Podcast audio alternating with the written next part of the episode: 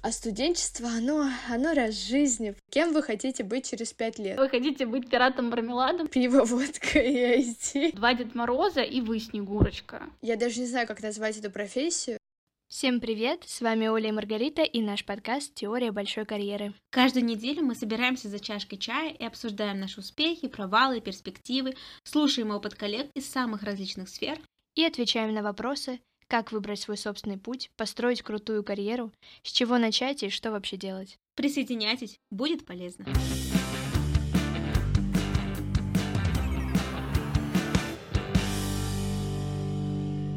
А, всем привет, друзья! И это новый выпуск нашего подкаста «Теория большой карьеры». И сегодня у нас прекрасная тема. Она посвящена студентам — и поиску работы вообще во время студенчества, нужно ли это, сложно ли это. И у нас в гостях замечательный человек, Вера. Представься, пожалуйста, расскажи немного о себе, вот, чем ты занимаешься.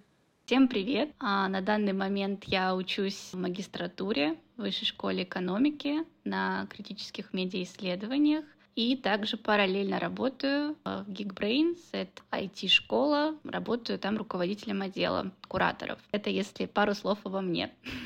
Да, супер. Значит, у нас сегодня в гостях Вера, у которой супер интересный опыт совмещения работы и учебы. Плюс мы с Олей тоже во время учебы работали, поэтому нам есть о чем рассказать. И думаю, что мы можем быть полезными для вас в этой теме точно. И у меня, наверное, есть э, такой вообще глобальный вопрос, с которого хотелось бы начать. Это нужно ли студентам работать в целом? Понятно, что многие там, когда идут в универ, пытаются разобраться в себе пробуют разные работы, но вообще надо ли? Или стоит отучиться 4 года там, или 5, а потом уже идти на работу? Или это обязательно, и нужно начинать уже там на первом, втором, третьем курсе что-то пробовать? Вот вы как думаете? Я думаю, что на самом деле это во многом зависит от твоей конкретной жизненной ситуации, потому что есть там студенты, которых активно поддерживают родители, либо которые во время студенчества еще живут с родителями, и у них нет четкой финансовой необходимости работать, потому что они могут сосредоточиться на учебе, им это интересно, например, да. Но в то же время, мне кажется, есть другая ситуация, когда люди идут работать не только из-за какой-то нужды финансовой, но и в том числе потому, что они чувствуют, что опыта не хватает, им хочется как-то дополнить университетские будни, развиваться в более практической сфере, наверное. Вера, вот у тебя как было? Ну, на самом деле я соглашусь, здесь есть два сценария. А, первое — это необходимость работать, финансовая мотивация, когда ты переехал из другого города, как это сделала я и Маргарита, да, просто была необходимость учиться и работать. Э, но, с другой стороны, также, конечно, есть какие-то карьерные амбиции. Если мы будем максимально долго откладывать момент начала нашей карьеры, то тем сложнее будет вступить в нее. Поэтому мне кажется, что важно начинать как можно раньше, а, просто, а, опять же, два сценария. Если позволяют родители, да, какие-то финансовые возможности, то вход в карьеру, скажем так, и э, работать можно начинать максимально мягко, да, то есть можно пробовать разные стажировки, подработки и в свободное от учебы время пробовать себя в разных направлениях как в целом делала, мне кажется, Марго, да. А другой вариант, когда тебе нужно действительно полностью себя обеспечивать, и вариантов э, не так много, где ты можешь без опыта работы начать это делать. Но здесь, конечно, ты уже сначала ищешь место, где тебя возьмут, э, дальше э, пробуешь, пробуешь, работаешь, получаешь этот опыт и уже начинаешь работать в тех местах, где тебе действительно нравится, и все-таки я считаю, что, конечно, нужно как можно раньше пробовать себя, выстраивать свои какие-то возможности, потому что если это не делать, будет очень сложно начать после университета, после магистратуры. У тебя также не будет опыта, ты не определишься, что ты хочешь. Все-таки очень маленький процент людей действительно знает, что он хочет. И если не пробовать, пока ты учишься, у тебя есть какая-то поддержка все равно университета, да, там минимальная ну, стипендия, да, нужно пробовать. Но мне кажется, Марго может рассказать здесь вот про то, как она плавно входила в свои рабочие будни на первом курсе. Я помню этот опыт. Что там на первом курсе было? Ну вот, кстати, ты сказала про найти себя и пробовать э, разное. Об этом у нас первый выпуск, так что послушайте его, кто не слушал, обязательно, а потом переходите обратно к этому. Что могу сказать? Из своего опыта я начала работать с первого курса, но на первом курсе и на втором у меня работы были такие, скорее, это, ну, подработка, это сложно считать какой-то первой ступенью карьерного пути или какой-то серьезной работы. И получается нормально, вот что-то прямо какую-то стажировку серьезную уже первая у меня такая была на третьем курсе. То есть первые два года это были подработки, и если честно, мне кажется, что если возможности позволяют, то нужно на вот первый, второй курс просто пожить университетской жизнью, типа попробовать поучиться и попробовать разные там какие-то организации университетские, делать там, может, мероприятия какие-то. Короче, вот эту вот студенческую жизнь прочувствовать и как можно больше расширить свой круг знакомств, узнать ребят не только со своей программы, еще с каких-то других, вот в этих как раз э, организациях студенческих. Короче, потусить нормально, потому что работать, если честно, вы будете потом всю жизнь, и это успеете. А студенчество, оно, оно раз в жизни, понимаете?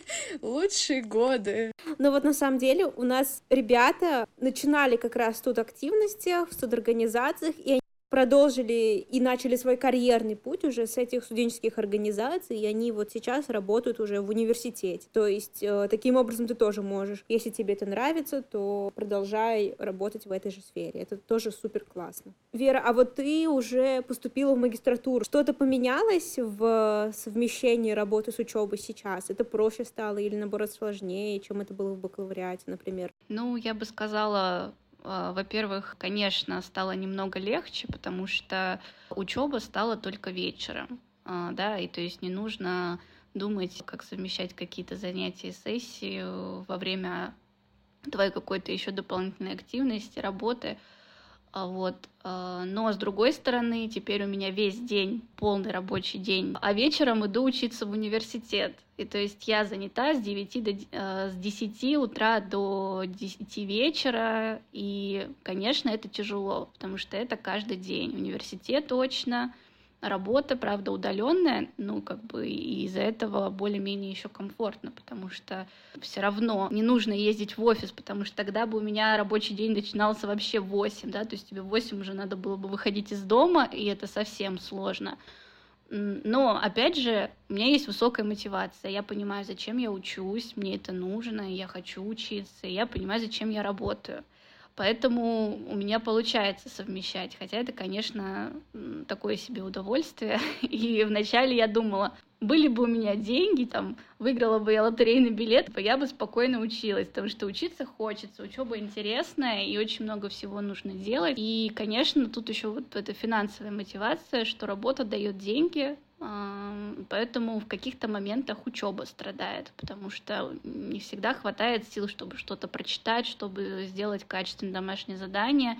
И поэтому, возвращаясь к вопросу о том, как рано нужно начинать работать, конечно, да, студенческую жизнь нужно прочувствовать. И я помню, как сама на первом-втором курсе участвовала во всех мероприятиях вышки, не знаю, была куратором, вожатой. Несмотря на пандемию, я действительно, мы даже с Марго ходили на всякие мероприятия от вышки. Я помню, там был еврейский Новый год, там всякие события, стажировки. Мы очень много всего действительно пробовали. А, и это на самом деле очень сильно помогло дальнейшей профессии. Вот этот опыт, знакомство, впечатления, это бесценный опыт, поэтому, конечно, при возможности э, нужно участвовать максимально в студенческой жизни, пробовать себя в разных организациях. И этот крутой опыт, он останется в дальнейшем в карьере. Это очень полезно, действительно. Э, но при этом уже с первого курса я тоже начала работать, правда, ну, как подрабатывать, да, репетитором. Вот, э, потом ассистентом в университете стала. То есть это, конечно, с одной стороны карьерная мотивация, что нужно уже себя в чем-то пробовать, с другой стороны финансовая, потому что хотелось участвовать э, в всяких мероприятиях, ходить в рестораны, ездить куда-нибудь. Это же тоже часть студенческой жизни, поэтому хотелось и работать. Вот они, студенты из Москвы, которые ходят по ресторанам. Куда после МГИМО Патрике? Ну да, и поэтому, конечно, в бакалавриате было сложнее работать и учиться, потому что учеба была намного насыщеннее. Хотелось еще и участвовать больше в всяких мероприятиях от университета. Сейчас, конечно, в обучении в магистратуре очень конкретные цели — Э, и все это происходит вечером, и рабочие процессы уже налажены. В основном все, кто учится в магистратуре, они параллельно работают, и такое более лояльное отношение преподавателей к тебе, что ты работаешь, где-то можешь опоздать на пары, э, где-то что-то не сделать, и все все понимают. В бакалавриате такого не было. То есть ты все-таки должен получить образование изначально, а потом уже работать. Поэтому Сейчас э, комфортнее стало, конечно. Ну, короче, понятно, мы разобрались с тем, что работать во время учебы нужно начинать, но желательно попозже, если позволяют возможности. И попробовать студенческую жизнь на вкус сначала, а потом уже рабочую. Это понятно. А как вообще студентам искать работу? Типа вот куда? Идти? Что делать? Вот я студент, условно, третьего курса, у меня нет опыта, ну, делаю я там какие-нибудь тусовки на первом-втором курсе. А дальше что? Вот я хочу теперь пойти работать. Что мне делать? Исходя, например, из своего опыта, я могу сказать, что есть три пути. Пиво, водка, Первый вы описывали в своем первом подкасте. Да, а, то есть э, действительно искать разные предложения на сайтах стажировок, э, HeadHunter, там действительно много всяких таких э, возможностей для студентов, начиная с неоплачиваемых стажировок. Ну, в Москве и в Санкт-Петербурге их достаточно много. После пандемии их стало еще достаточно много удаленных, так что можно пробовать и из городов себя Э, вот это Headhunter, стажировки, даже сайты прям отдельные есть. У нас на портале университета много предложений. Ну, э, это, скажем, такой стандартный путь. Второй путь, на мой взгляд, э, это вот как раз через знакомство. Я помню, как своих первых учеников искала там через друзей, знакомых. Все знают, что я активная, что я много чего знаю, и начинают предлагать. Вера, можешь там делать то-то и то-то, или можешь там взять в работу там какой-то проект, или можешь там позаниматься с, со знакомым. Нужно рассказывать о себе, вести активно социальные сети. Я помню, как мои одногруппники в Инстаграме делали про себя разные обзоры, чем они занимаются и что они хотят делать дальше. И это очень помогает, потому что люди знают про тебя, и люди начинают предлагать. То есть знакомства, они работают, социальные сети, они работают. Вот. Ну и, конечно, третий путь — это практика. Все-таки в университете, пока ты учишься, а, каждое лето у тебя есть практика, и нужно в этом плане проявить себя максимально активно, выбрать интересное место, потому что, возможно, именно твое место практики станет твоей будущей работой. Если ты себя там круто проявишь, ты дальше сможешь там развиваться. И действительно, вот у меня мои одногруппники из культурологии начали э, активно развиваться какой-нибудь культурной институции. Сейчас уже там продукты, проекты, хотя уже там два года прошло после того, как они эту практику проходили. Поэтому мне кажется, что этой возможностью тоже э, нужно пользоваться практиками, стажировками, которые дает университет. Ну, как бы у нас действительно есть отдельная страница вышки, где э, очень-очень много предложений от разных корпораций, от Яндекса, ВКонтакте и так далее. Плюс сейчас есть очень много телеграм-каналов, где выкладывают тоже всякие предложения для студентов. Поэтому, если ты хочешь, то нужно предлагать, предлагать, да, свое резюме, свою кандидатуру в разные, в разные места. И если тебе отказывают, первый раз, второй раз, но ты хочешь именно в это место. Нужно пробовать, пробовать еще раз, и тогда, возможно, тебе предложат это место. Про это тоже не стоит забывать. Вера Ивановна, вы тут прям целый план расписали. Как идти и что делать. Я только хочу добавить по, наверное, местам по первому твоему пункту, типа вот эти вот ХХРУ и прочие сайты, потому что тут прям много всего, и, честно, Headhunter — это не самый лучший вариант. Для поиска стажировок точно не самый лучший вариант. Лучше всего это условно... Ну, есть, например, Green Это сайт, где прям стажировки, и там их очень много, там есть зарубежные, там есть большой выбор профессий, то есть не только в какие-то там общеизвестные компании, но там есть и творческие всякие штуки, в общем, очень много, посмотрите. И есть у всех компаний крупных ну, плюс-минус крупных, есть э, свои паблики в ВК, в Телеграме, в Инстаграме. Да и на сайтах часто всякие лидерские программы. Ну, просто сайты, ты же, ты же не будешь скроллить сайты всех, э, типа, всех компаний, а тут ты можешь подписаться в условном ВК, чисто иногда чекать ленту, и в этой ленте у тебя будут появляться разные предложения, и в целом ты можешь прям вот зайти там в 10 пабликов э, этих компаний и посмотреть, они там часто выкладывают это или какой-то общий набор на стажировку массовый, где сразу на несколько направлений много человек, или это какие-то отдельные там вакансии в какие-то точечные отделы. И вы можете так смотреть. А еще в университетах часто бывают классные телеграм-каналы, либо какие-то ВКонтакте страницы, где прям есть еженедельные, например, подборки с э, вариантами вакансий или стажировок. Вот у вышки такой тоже телеграм. А если что, все ссылки мы потом прикрепим э, в нашем телеграме отдельным постом, вот, чтобы вам было удобнее их все видеть. Да, поэтому обязательно подписывайтесь на наш Телеграм. Вот, я на самом деле присоединяюсь к девочкам. Вот, единственное, я бы хотела добавить еще насчет HeadHunter. Когда я искала работу в самом начале, я пару раз попадала не то чтобы на мошенников, но на позиции с очень невнятными обязанностями, с очень невнятными там, требованиями и всем остальным, просто потому что я не знала, как должно быть, вот, э, то есть у меня не было такого опыта. И только в результате, там, например, собеседования у меня складывалось впечатление, что какая-то мутная компания. Поэтому я бы советовала, точнее, первую работу вот искать непосредственно в каких-то более известных, э, хороших, стабильных каких-то компаниях, где вам могут дать позитивный первый опыт, научить чему-то, показать, как вообще устроен там, например, корпоративный мир, либо мир, не знаю, государственной бюрократии, если можно так сказать, да.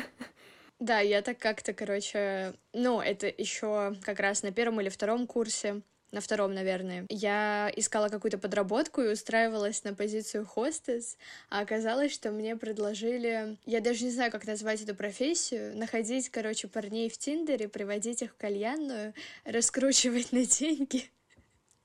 И мне процент э, с этого оплаченного счета там 15 или 20 процентов э, мне как бы платили. Конечно, я такая, да, спасибо большое, я подумаю, ушла оттуда. Я и бесплатно это делаю, да? Я и без вас этим занимаюсь. Да. На самом деле, э, вот я помню тоже свой опыт первого курса, как я в какой-то момент поняла, что мне нужно найти, нужно найти работу, начала искать, я э, писала на все сайты, э, там стажировки ВК, Яндекс, правительство Москвы, э, значит, искала Headhunter, все смотрела, Student Job, что только не искала, и мне везде отказывали, либо не было ответа вообще никакого. Я в результате разместила во всех своих социальных сетях ВКонтакте, в Инстаграме в тот момент э, про себя информацию, но тогда у меня еще не было никакого опыта, я только начинала учиться, и знакомых-то из Москвы было не так много, да, в основном из Челябинска. Не было никаких предложений, и когда я уже совсем отчаялась, э, я решила попробовать себя в роли аниматора. И я помню, как я проходила два этапа собеседования в «Пират Мармелад». Это, вот знаете, такой человек, который стоит на улице в костюме, зазывает людей там, э, и меня спрашивает эта девушка, а вы действительно хотите у вас, типа, там, как бы, столько всего вы знаете, умеете, там, знаете два языка, вы хотите быть пиратом мармеладом? Я говорю, да, как бы, мне нравится, мне интересно. И уже в момент, когда я должна была подписать договор, мне предложили другую работу преподавателя. В любом случае, когда ты очень-очень хочешь, пробуешь везде, да, тебе могут отказывать, но в нужный момент все равно найдется предложение, которое тебе понравится. Поэтому главное пробовать. А так, конечно, разные были смешные истории после вот этого пирата мне еще предлагали в новогоднюю ночь быть снегурочкой, э, ходить по корпоративам в Москве.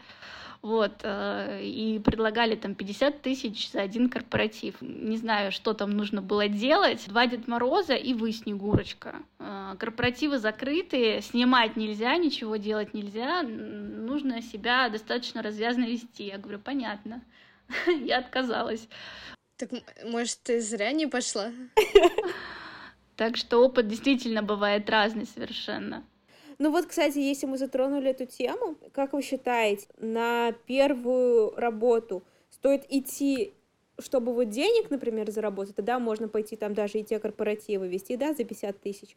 Или все-таки лучше искать, например, те же самые бесплатные стажировки, которые могут дать тебе больше опыта. Это, конечно, вопрос приоритетов, опять же. То есть, если нужны прям деньги, то, конечно, нужно выбирать деньги. Тут, э, тут и выбора особо нет. А, но если есть выбор, и он стоит типа деньги или опыт, то сто процентов стоит выбирать опыт, тем более, когда ты студент, и когда у тебя как бы этого опыта нет, то нужно его нарабатывать. Условно, с одной стажировки ты можешь вынести какие-то навыки или там поработать над каким-то проектом, который тебе поможет в, в устройстве на другую стажировку уже, например, оплачиваемую. А, моя первая стажировка была неоплачиваемая. Она, правда, и длилась там два месяца или три, но да, мне за нее не платили. У меня была подработка в это время, э, с которой я получала деньги, и была вот эта стажировка, на которой я не получала деньги, но получала опыт. И потом, вот после этой стажировки неоплачиваемой, следующая моя была уже оплачиваемая, и часть этого опыта с неоплачиваемой стажировки я перенесла туда, рассказывала об этом на собеседовании, и меня взяли. Вот. Плюс э, я об этом опыте рассказывала на собеседовании еще на следующую работу, и там моему руководителю прям этот опыт его очень зацепил, и может быть, это было одним из факторов, почему меня взяли туда. Ну, короче, мне кажется, что тут сто процентов э, опыт гораздо важнее. Ну и плюс, э, во-первых, с любой стажировки э, можно развить крутые софт-скиллы, навыки коммуникации, общения, организации. Ну и я считаю, что это очень крутой результат, если ты понял, что это твое или это не твое, потому что очень сложно определиться сейчас, кем ты хочешь быть. И если ты попробовал и понял, что это не твое, классно, круто, продолжай искать. Вот. Но если ты понял, что ты правильно двигаешься, то пробуй еще да, в этом направлении. А, плюс а, работодатели очень ценят стажировки, потому что даже если они не оплачиваемые, потому что это показывает, что вы имеете высокую мотивацию вы хотите действительно работать, развиваться, и деньги для вас не главное. Да, то есть видно, что вы хотите развиваться в карьере, в, профессии, да, пробовать себя. И мне кажется, что это тоже говорит э, о многом при приеме уже на работу оплачиваемую. Да, и я бы прям советовала студентам, э, которые только вот начинают свой карьерный путь, именно идти на стажировку в крупную компанию не начинать с каких-то там маленьких или, ну, стартапов, не знаю, а пойти сначала в крупную компанию, посмотреть просто даже самому, как устроен большой бизнес, как он работает, как там все процессы внутри функционируют, какие бывают условия труда чтобы потом, когда вы пойдете дальше, вы могли э, сравнивать и понимать, э, это вообще нормально, когда так происходит на работе, или это не ок, и должно быть по-другому, и стоит сменить работу. У меня вот тоже первая стажировка была неоплачиваемая. Она длилась два месяца. И в итоге меня потом вот приняли к ним же на работу, в штат уже. И это было продолжением замечательным той истории.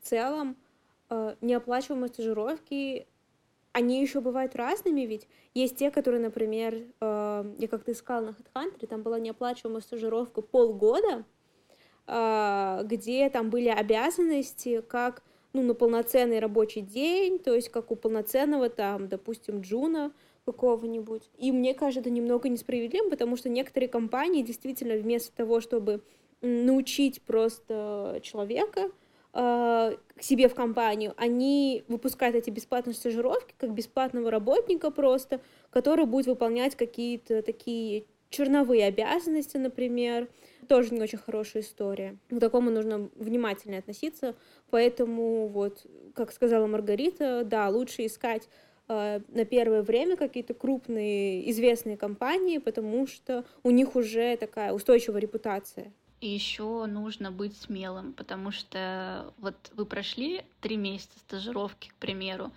а, и дальше вам говорили, а, ну посмотрим, после трех месяцев, возможно, мы предложим вам работу.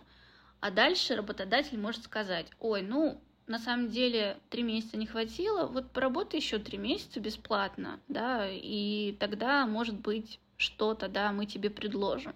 В таком случае вы можете говорить, вот, во-первых, у нас были договоренности, во-вторых, э, я действительно уже много чего умею, знаю, я сделал то-то и то-то, поэтому я бы хотел дальше, да, эти три месяца превратить, например, в испытательный срок, да, если вы во мне еще не уверены.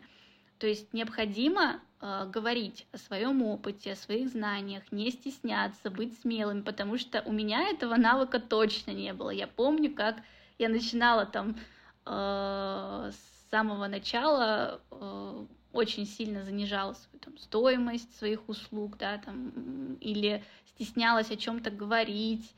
И этому тоже нужно учиться, нужно быть смелым, нужно понимать, что ты много чего умеешь, уже знаешь. Нужно быть смелым э, в плане выбора стажировки, профессии, потому что часто мы учимся на одну профессию, а работаем в другом направлении, потому что работать нам хочется в другом месте. Вот я училась на культурологии, сейчас учусь на критических медиаисследованиях, а работаю э, в IT-сфере руководителем э, отдела там кураторов э, по программированию, да, преподавателей э, и учителем математики, да, то есть я занимаюсь совершенно не тем, на кого я училась. И в какой-то момент мне нужно было сделать выбор. Вот я учусь на культурных исследованиях. Я изначально очень хотела там учиться, но хотела учиться, потому что мне нравится это образование. А, но работать я хотела в другом месте. Я сделала этот выбор, и изначально было очень сложно. Но потом я поняла, в культурных институциях прикольно работать, да, я проходила много стажировок в разных музеях, а, и фонде «Четверг» тоже, это прям культурный проект, ну, такой самый знаменитый проект, который помогает готовить э, ребят, которые хотят заниматься культурным менеджментом. Но я поняла, что мне интересно IT-направление и решила там развиваться. Очень сложно бывает оторваться от того, где ты учишься, и заниматься чем-то другим. На самом деле, это, конечно, очень такая э, заезженная тема, что а, мы, мы работаем не по профессии и так далее, и так далее, но важно понимать, что одно дело, когда ты работаешь из необходимости, не можешь найти э, по профессии да, работу, а другое дело, когда понимаешь, что учиться тебе нравится, но хочешь работать в другом месте, потому что тебе нравится другая деятельность. И это нормально, да, потому что на работе э, смотрят на твои навыки, на твое желание, на твою мотивацию, да, и часто есть даже стажировка, которая начальные навыки тебе какие-то дают, и дальше ты уже развиваешься в этом направлении, как джун, потом как middle, потом как сеньор, также и в программировании. А, и поэтому нужно пробовать и в какой-то момент сказать себе, да, я хочу, да, я решил. И это бывает очень сложно. И Марго вот тоже, да, в какой-то момент э, сделала такой выбор, потому что поняла, что, наверное, международные отношения не совсем то, что она хочет. Она рассказывала об этом в первом подкасте. Ты говорила, Вер, что у тебя были отказы, да, когда ты подавалась на первую работу. Можешь рассказать, например, как ты готовилась к собеседованию вообще? Было ли страшно? Ну, вначале а, я очень много готовилась. Сейчас я вообще так не готовлюсь, когда хожу на какое-то новое собеседование, я вообще не готовлюсь. Максимальная моя подготовка — это выполнить техническое задание и прочитать э, об этой компании чуть больше, да. Э, раньше Я, во-первых, изучала внимательно вакансию всю, до секретных каких-нибудь слов. Во-вторых, смотрела внимательно сайт.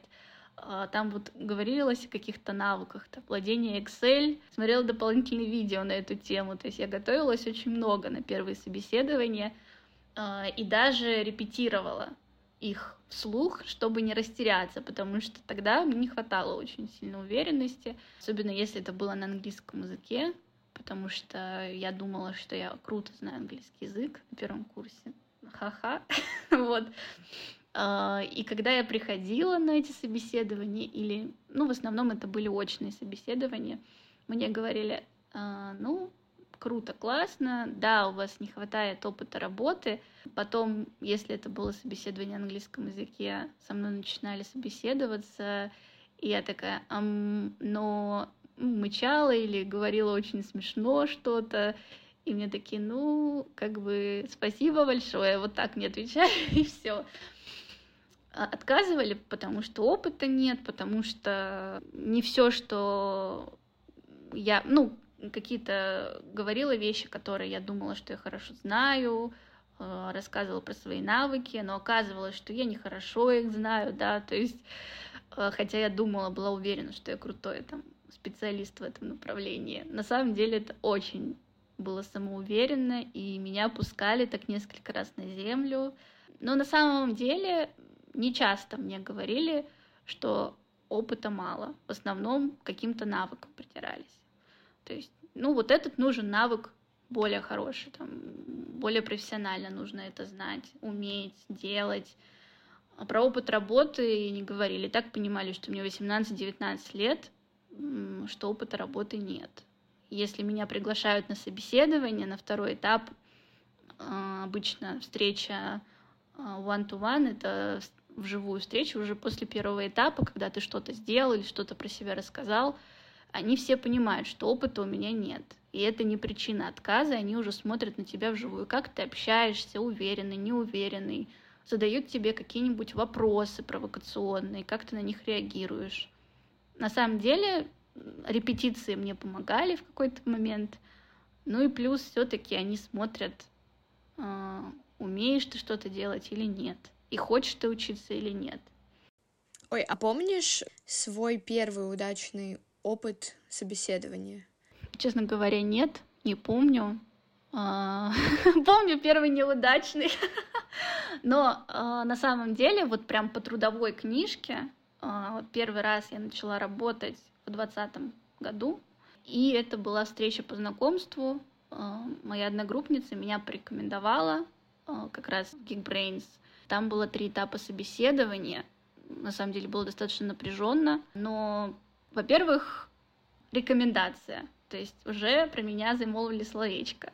Во-вторых, я уже два года училась. Два года училась в университете, и я уже умела говорить, я уже была более уверенной. Во-вторых, эм, просто мне задавали вопросы, я на них отвечала без какого-то э, потупливания, без э, вот этой неуверенности, скромности нормально отвечала и получил нормальные результаты. Поэтому, наверное, здесь главная рекомендация вот говорить искренне от всего сердца и не думать, что ты какой-то неудачник, думать, что ты классный и говорить об этом на собеседовании. Но не так, что типа я все знаю, ни в коем случае не врать, вот, потому что если вы начинаете врать, это в какой-то момент Э, выясняется и может сыграть злую шутку. Например, ой, я умею то и то и это, вам верят на слово, или вы там техническое задание делаете с помощью каких-то знакомых, а потом нужно оперативно что-то сделать, и все видят, что вы ничего не умеете. Ну, у меня таких случаев не было, но вот у моей коллеги такое было, и мне пришлось там помогать срочно. Потом все равно это выяснилось так что это очень неприятно. Ну вот у меня, кстати, здесь другой опыт скорее. Не всегда нужно быть максимально искренним, потому что я помню свое первое собеседование, первое серьезное, скажем так, это было на стажировку в Тойоту, по-моему, в Тойоту или в Hyundai, в Hyundai. Они тогда набирали там стажировку в отдел, на стажировку в отдел маркетинга, и я прошла все этапы, и вот наступил этап собеседования, к которому я вообще не готовилась, во-первых, потому что мне почему-то казалось, что не нужно готовиться к собеседованию. А во-вторых, э, я там отвечала на вопросы, знаете, так вот от души. Но я не думала о том, что от меня хотят услышать. Я помню до сих пор один вопрос. Меня спросили, кем вы хотите быть через пять лет? Я сказала, успешной деловой женщиной. Ну, типа, как бы я сказала честно, кем я хочу быть, но это, скорее всего, абсолютно не то, что хотят слышать от вас HR, поэтому я бы посоветовала, во-первых, реально подготовиться к собеседованию, то есть, э, да, это обязательно посмотреть, что это за компания, что это за вакансия конкретно, понять для себя, почему вы бы хотели работать именно в этой компании, почему именно эту вакансию вы для себя рассматриваете, почему это для вас интересно, что вы хотите получить от этой э, стажировки, какой был бы для вас идеальный результат по окончании этой стажировки. А, и так далее. То есть прям расписать э, все возможные варианты ответа на вопросы HR. Кстати, в интернете есть очень много, э, там есть топ-100 вопросов от HR, условно. Есть сайт еще VCV, это где видеоинтервью э, записывают в разные компании, и у них тоже есть прям список этот вопросов, которые обычно задают чаще всего. И если быть готовым ответить на эти вопросы, вы, во-первых, для себя поймете больше, и, возможно, отвечая на эти вопросы, вы для себя поймете, что вам это вообще не надо. И, во-вторых, если вы поймете, что вам все-таки надо, то вы еще и HR сможете убедить в том, что вы прям идеальный кандидат на эту позицию. Вот, а еще про то, что не врать. Я помню, я собеседовалась э, тоже там, проходила собеседование в компанию, где нужно было хорошо владеть Excel. Я как бы в школе, я помню, мы что-то делали в Excel, и это в целом несложно, там какие-то формулы, сумма, умножить, там что-то, ячейки какие-то, ну, это легко, типа.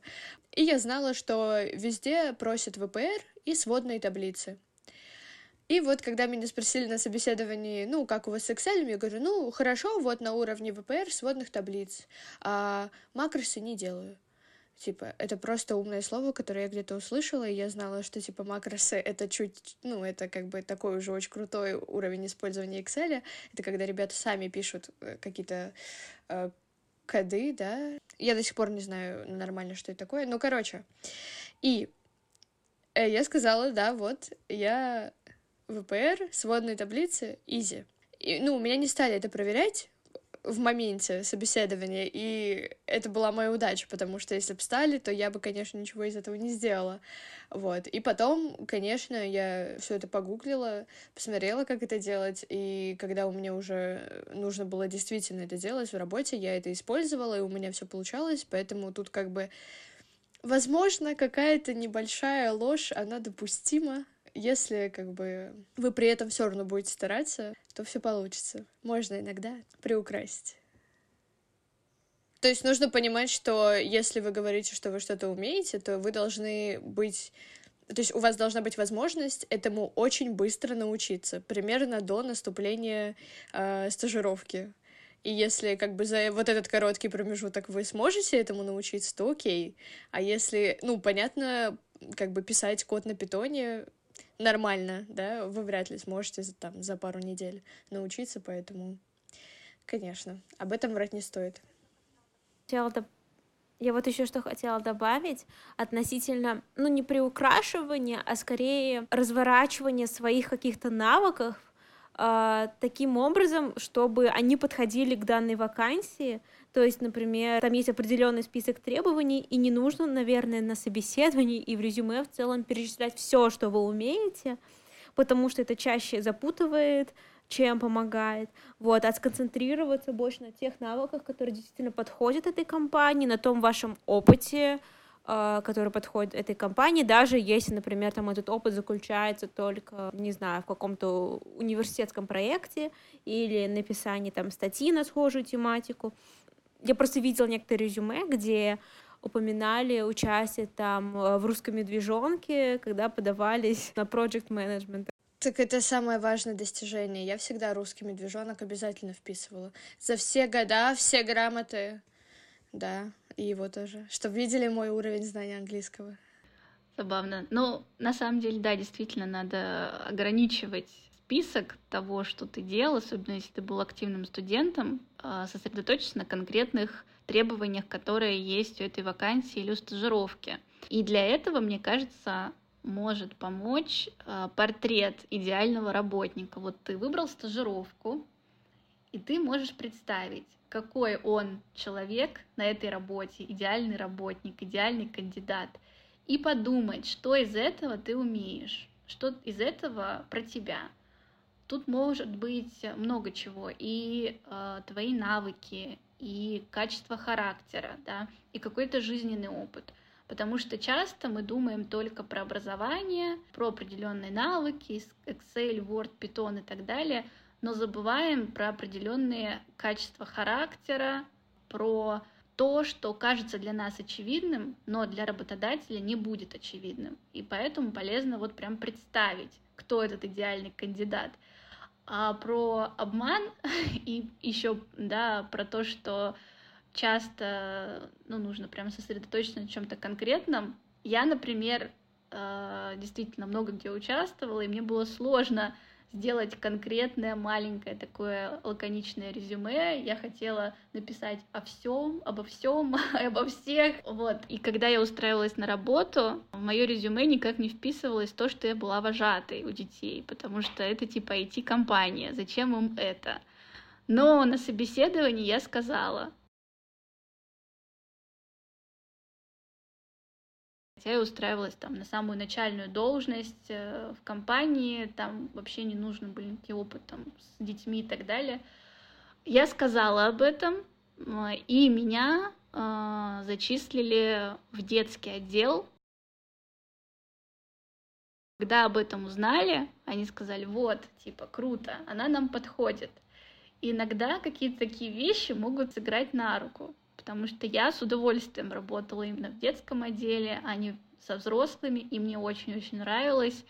Э, и я думаю, что со взрослыми я бы с таким удовольствием не работала, и поэтому все-таки какие-то данные, которые вы сами считаете важными о себе, например, то, что вы любите работать с детьми и много с ними работали, но это не нужно в компании. Иногда об этом полезно сказать, потому что вот у меня тоже знакомая, она работает веб-дизайнером, а, но так как она любит работать с детьми, она об этом пишет в своем резюме, и ей на ее работе предложили вести занятия с детьми, рассказывать про веб-дизайн. И мне кажется, это круто. Да, то есть, когда это важная часть вас, и вы про это говорите. Да, супер, реально очень круто. Еще, кстати, по поводу вот этих резюме, а, и того, о чем говорить на собеседовании, вообще, что рассказывать о себе. Часто в описании вакансии, точнее не часто, вообще всегда есть, э, ну, типа требования, и там они плюс-минус описывают, какого кандидата они хотят у себя видеть. И там в основном э, какие-то софт-скиллы вписаны или хард-скиллы, и круто, если вы сможете подогнать свое резюме прямо под эту вакансию и взять условно каждый пункт и придумать на него какой-то опыт, который у вас был. Это может быть вообще любой опыт, типа учебный проект или какой-то там, я не знаю, летом вы где-то подрабатывали, все что угодно, условно там у вас просят стрессоустойчивость плюс будет. И если вы просто напишете, что вы стрессоустойчивый, ну, типа, круто, но как они это проверят? Круто будет, если вы приведете какой-то пример, где эта стрессоустойчивость появилась, условно, там делаете какой-то проект в универе, не знаю, совместный доклад с еще тремя людьми. И вот срок подошел, дедлайн горит, никто ничего не сделал, а вы как бы, ну, отвечаете за этот проект. И вот что вы сделали, как вы это решили. И тут и ваша стрессоустойчивость, то есть насколько вы там вообще собрали себя в кучку. И, в общем, и как вы остальных собрали. Вот важно э, взять э, вот эти требования и как-то подумать, э, как вы в своей жизни уже проявляли эти качества. И об этом рассказать на собеседовании. И тогда тот человек, который вас собеседует, реально увидит, что вот вы подходящий кандидат сюда. Кстати, да, классные советы. Вот раз мы затронули тему про резюме, вот э, когда вы подавались на свои первые работы, что вы писали в графе вот опыт, например? Я вписывала все какие-то учебные проекты, там то, что я была куратором, например, или я там ассистировала где-то, какие-то там проекты, которые у нас просто были в группе, э, велись на похожую тематику. Я их так расписывала, что это звучало круто. Вот. А у вас как было?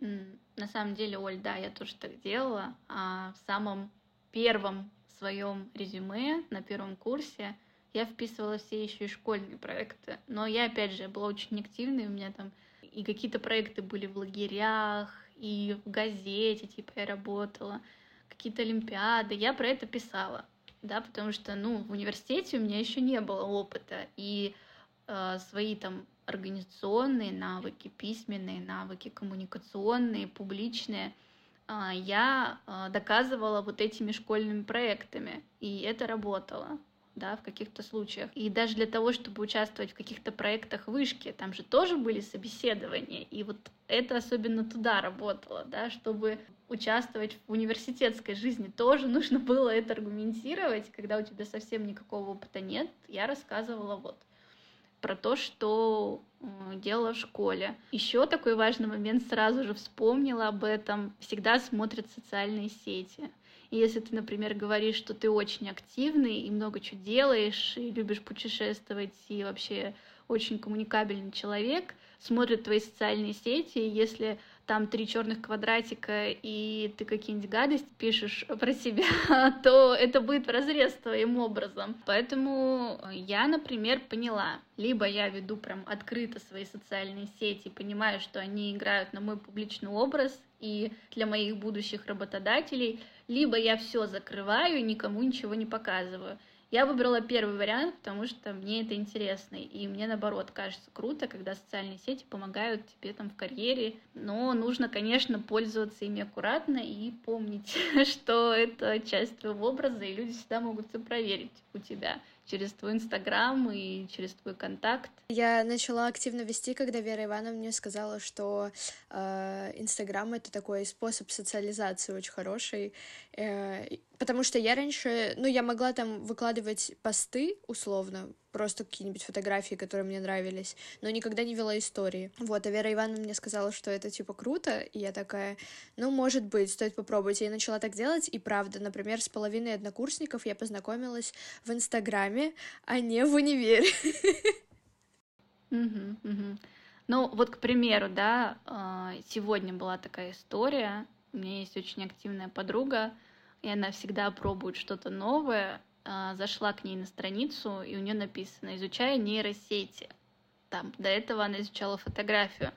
И если ты действительно активный человек, а, и часто бывает, что ну, нужен человек, да, там, который что-то знает.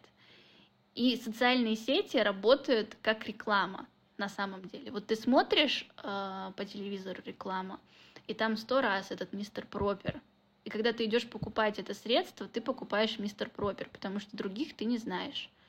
Это так и работает.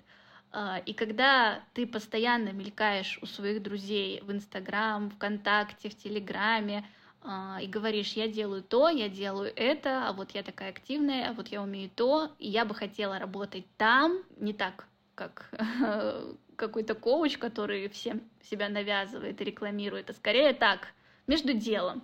И это действительно работает. Люди потом вспоминают о тебе. Они вспоминают о том, что ты активный, о том, что ты позитивный, о том, что ты делаешь то, умеешь это и хочешь развиваться в этом направлении. Потому что намного приятнее взять знакомого человека, проверенного на какую-то работу, если твои коллеги ищут кого-то, твой руководитель ищет кого-то на какое-то место, чем искать вообще чужого человека.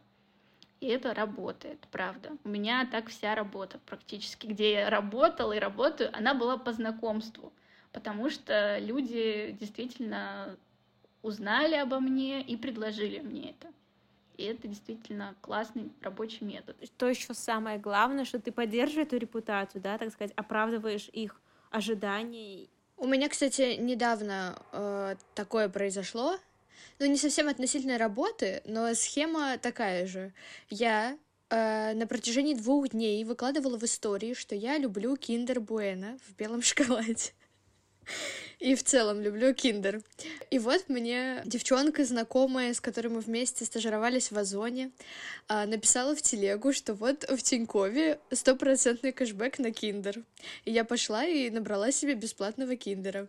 Это никак не относится к работе, но это к тому, как это работает с точки зрения социальных сетей. Ты что-то постоянно кому-то говоришь, в данном случае в инсте ты постоянно об этом говоришь, и у людей как-то вот на, на заднем плане это остается мысль, и потом, когда что-то происходит, они такие, о, Марго любит киндер, э, вот э, скажу ей, что есть типа стопроцентный кэшбэк в Тинькове. Или, о, Оля ищет работу, не знаю, врачом, я условно. А у меня тут вакансия открыта, да, ну мало ли. А, а я тут гинеколога ищу, все. Как раз.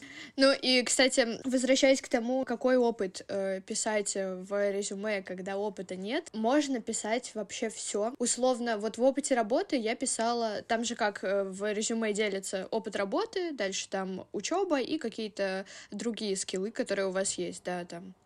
Ну, о себе обычно просто отдельно маленький текстик, там, приветственный какой-то а так, ну вот, в опыте работы я писала именно те подработки, которые были на первом-втором курсе, которые я не считала за нормальный релевантный опыт работы, но работодатели реально смотрели на это, и они могли спросить там, а, например, вот здесь, вот как ты считаешь, как тебе это помогло?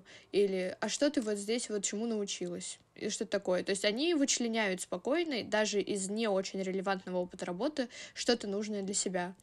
Плюс можно вписывать какие-то э, интересные курсы, которые вы проходили. То есть понятно, что вы учитесь, и вы указываете там, что вот э, бакалавриат такой-то специальности, такой-то универ, окей. Если вы считаете, что, например, у вас вот на этом бакалавриате есть какой-то отдельный курс, условно, анализ данных, и вы подаете на стажировку на аналитика, этот анализ данных можно прям вычленить и написать отдельно анализ данных, можно там свою оценку по этому предмету, или лучше какой-то проект, который вы в рамках этого курса сделали, если такое было. Мы, например, делали проект по анализу данных в универе, и он был очень интересным, и я об этом рассказывала на всех собеседованиях, и все такие, вау, круто, супер. Вот, и такие штуки, какие-то вот интересные проекты, ресерчи, которые вы делали в универе или делаете, о них нужно говорить, это нужно вставлять в резюме обязательно. И еще классно участвовать в кейс-чемпионатах. Я как раз вот участвовала на втором курсе в них, и потом об этом тоже писала в резюме, там, потому что мы Кап Москву даже какой-то у нас там было, финалисты мы были, и где мы не были финалисты, там я просто вставляла участие, и это, на это тоже обращают внимание, на это смотрят э, обязательно, особенно на стажировках, потому что на кейсах это же реальная какая-то бизнес-задача, которую вы решаете. Обязательно участвуйте в студенческой жизни, участвуйте в кейс-чемпионатах, во всем, что вам интересно, и потом все это можно вписать в свое резюме. Главное понимать, на какую специальность вы нацелены, чтобы резюме подходило под эту вакансию. Да, я бы, кстати, хотела добавить, что если у вас на ваш взгляд, резюме не очень сильное, то всегда можно улучшить ситуацию сопроводительным письмом или мотивационным письмом, да, где вы можете более подробно рассказать о себе, почему вы очень сильно хотите в эту компанию, и таким образом вы выделите себя из всей остальной массы людей, которые просто прислали резюме. На вас как минимум обратят внимание. Да, это правда. Но я ненавижу писать сопроводительные письма. Я писала их э, там раза три или четыре, но это прям... Давайте тогда начнем с лайфхаков, как совмещать работу и учебу. Вера, скажи, вот как совмещать работу и учебу, чтобы это не было мучительно больно, да? Ну, первое — это мотивация. Если вы замотивированы учиться и работать, это круто. Важно эту мотивацию поддерживать постоянно, вспоминать, зачем вы это делаете. Может быть, это какая-то доска желаний, какие-то цели. Ну, что-то можно э, визуализировать или просто себе постоянно писать цели какие-то. Зачем ты это делаешь? Важно это помнить. Второе, обязательно отдыхать, потому что если не отдыхать, и не поощрять себя за то, что ты это делаешь, выгоришь очень быстро, и поэтому иногда где-то можно взять отгул, дополнительный отпуск э, на работе. Э, да, пропустить пару в университете, если понимаешь, что у тебя нет сил, потому что важно себе признаваться в том, как это сложно, работать и учиться, а не думать, что это нормально, и ты все сможешь, и надо до последнего себя ну просто да, трудиться до последнего, пока не сляжешь. Так нельзя делать. Я как трудоголик так периодически делаю, это очень сложно. Нужно понимать трезво, что нужно отдыхать, что это нормально, если ты устаешь, нужно поощрять себя за такую продуктивную работу. Ну и третье, если все-таки мотивации нет работать и учиться, да, нужно понимать, всегда трезво оценивать свое состояние. Если ты понимаешь, что наступил критический момент, когда ты не можешь уже учиться или работать, нужно сделать где-то паузу. Если отпуск или каникулы не помогают, то нужно выбрать. Возможно, этот сложный путь магистратура, бакалавриат, там, не знаю, и работа — это не то, что вам сейчас нужно, если этой мотивации нет, тогда можно взять отпуск в университете или уволиться с работы и найти себе другую работу. Да, то есть, может быть, где-то временно себя ограничить в каких-то финансовых расходах, но зато э, сохранить свое э, психологическое состояние. Важно понимать, зачем ты это делаешь, потому что иногда мы это делаем не потому, что нам хочется, и мы действительно имеем какие-то цели, а потому что кому-то это надо другому. Часто бывает, что родители сказали идти в магистратуру или работать, или все вокруг это делают, и ты решил это сделать. А, но ты не все, и важно в первую очередь думать о своем состоянии, о своем здоровье а, и о своей мотивации.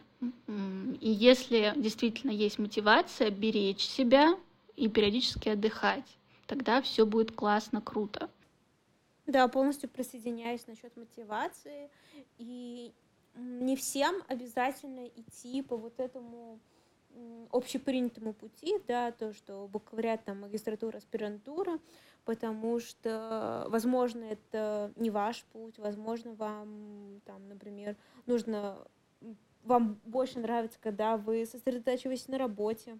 Самое главное, наверное, быть смелым и честным самим собой, чтобы четко отслеживать свои желания, не навязанные сверху, там, либо друзьями, либо родителями, вот. И это поможет вам скорее определиться с тем, что конкретно вам нравится, что у вас получается. Вот, Маргарита, что вы добавите? Но я бы еще добавила, что когда совмещаешь учебу и работу, важно расставлять приоритеты и понимать, что в данный момент тебе важнее и нужнее сделать. Условно, ты знаешь, там, какие у тебя есть лекции, какие есть семинары, какие для тебя интересны, какие не очень. И я, например, помню, на первом курсе были какие-то лекции, на которых я могла, например, проверять эссе своих учеников в группе. Краем уха как бы я слушаю эту лекцию, но я понимаю, что на этой лекции мне эта информация особо не интересна, или я могу ее потом прочитать в статье, когда буду готовиться к семинару. И поэтому либо я на этой лекции, скорее всего, бы уснула, и поэтому я понимаю, что я это время могу использовать для своей работы чтобы потом, когда я после пар приеду домой, я могла отдохнуть, а не работать. И как бы тут важно понимать, когда ты можешь уделить время работе, когда учебе, чтобы равномерно распределять нагрузку и не выгорать, потому что это очень важно. На самом деле я бы здесь еще добавила, что важно а, не идеализировать ситуацию и не думать, что все будет идеально вот что ты будешь отлично учиться и все время расти по карьерной лестнице. Нужно принимать свои ошибки, понимать, что все будет не идеально, потому что это сложно, и это нормально, что это сложно работать и учиться. Если какие-то случаются неприятные ситуации, там оценки плохие или еще что-то, к этому нормально нужно относиться, да, пытаться решить вопросы, ну, то есть не э, расстраиваться сильно и не ругать себя за то, что не получилось, потому что это действительно сложно делать это одновременно, работать и учиться. Важно принимать ситуацию такой, как есть, и не расстраиваться. Это, опять же, система приоритетов. Мне, кстати, кажется, даже даже легче принимать, например, плохую оценку, когда ты знаешь, что ты не только учишься, но еще и работаешь. То есть, ну, плохую оценку уже можно получить даже если ты просто учишься и больше ничего не делаешь, кроме учебы. И ты получаешь условно 6, а хотел 10. И с этой шестеркой тебе сложнее справиться, если ты условно не работаешь. А если ты знаешь, что у тебя есть работа, ты такой, ну, блин, зато вот у меня на работе все хорошо. Ну, шесть, ну, подумаешь, ладно, ничего страшного. Зато я уже куда-то иду по своей карьерной лестнице. Или наоборот, если там на работе что-то не получилось, ты такой, ну, блин, я же учусь еще, мне можно.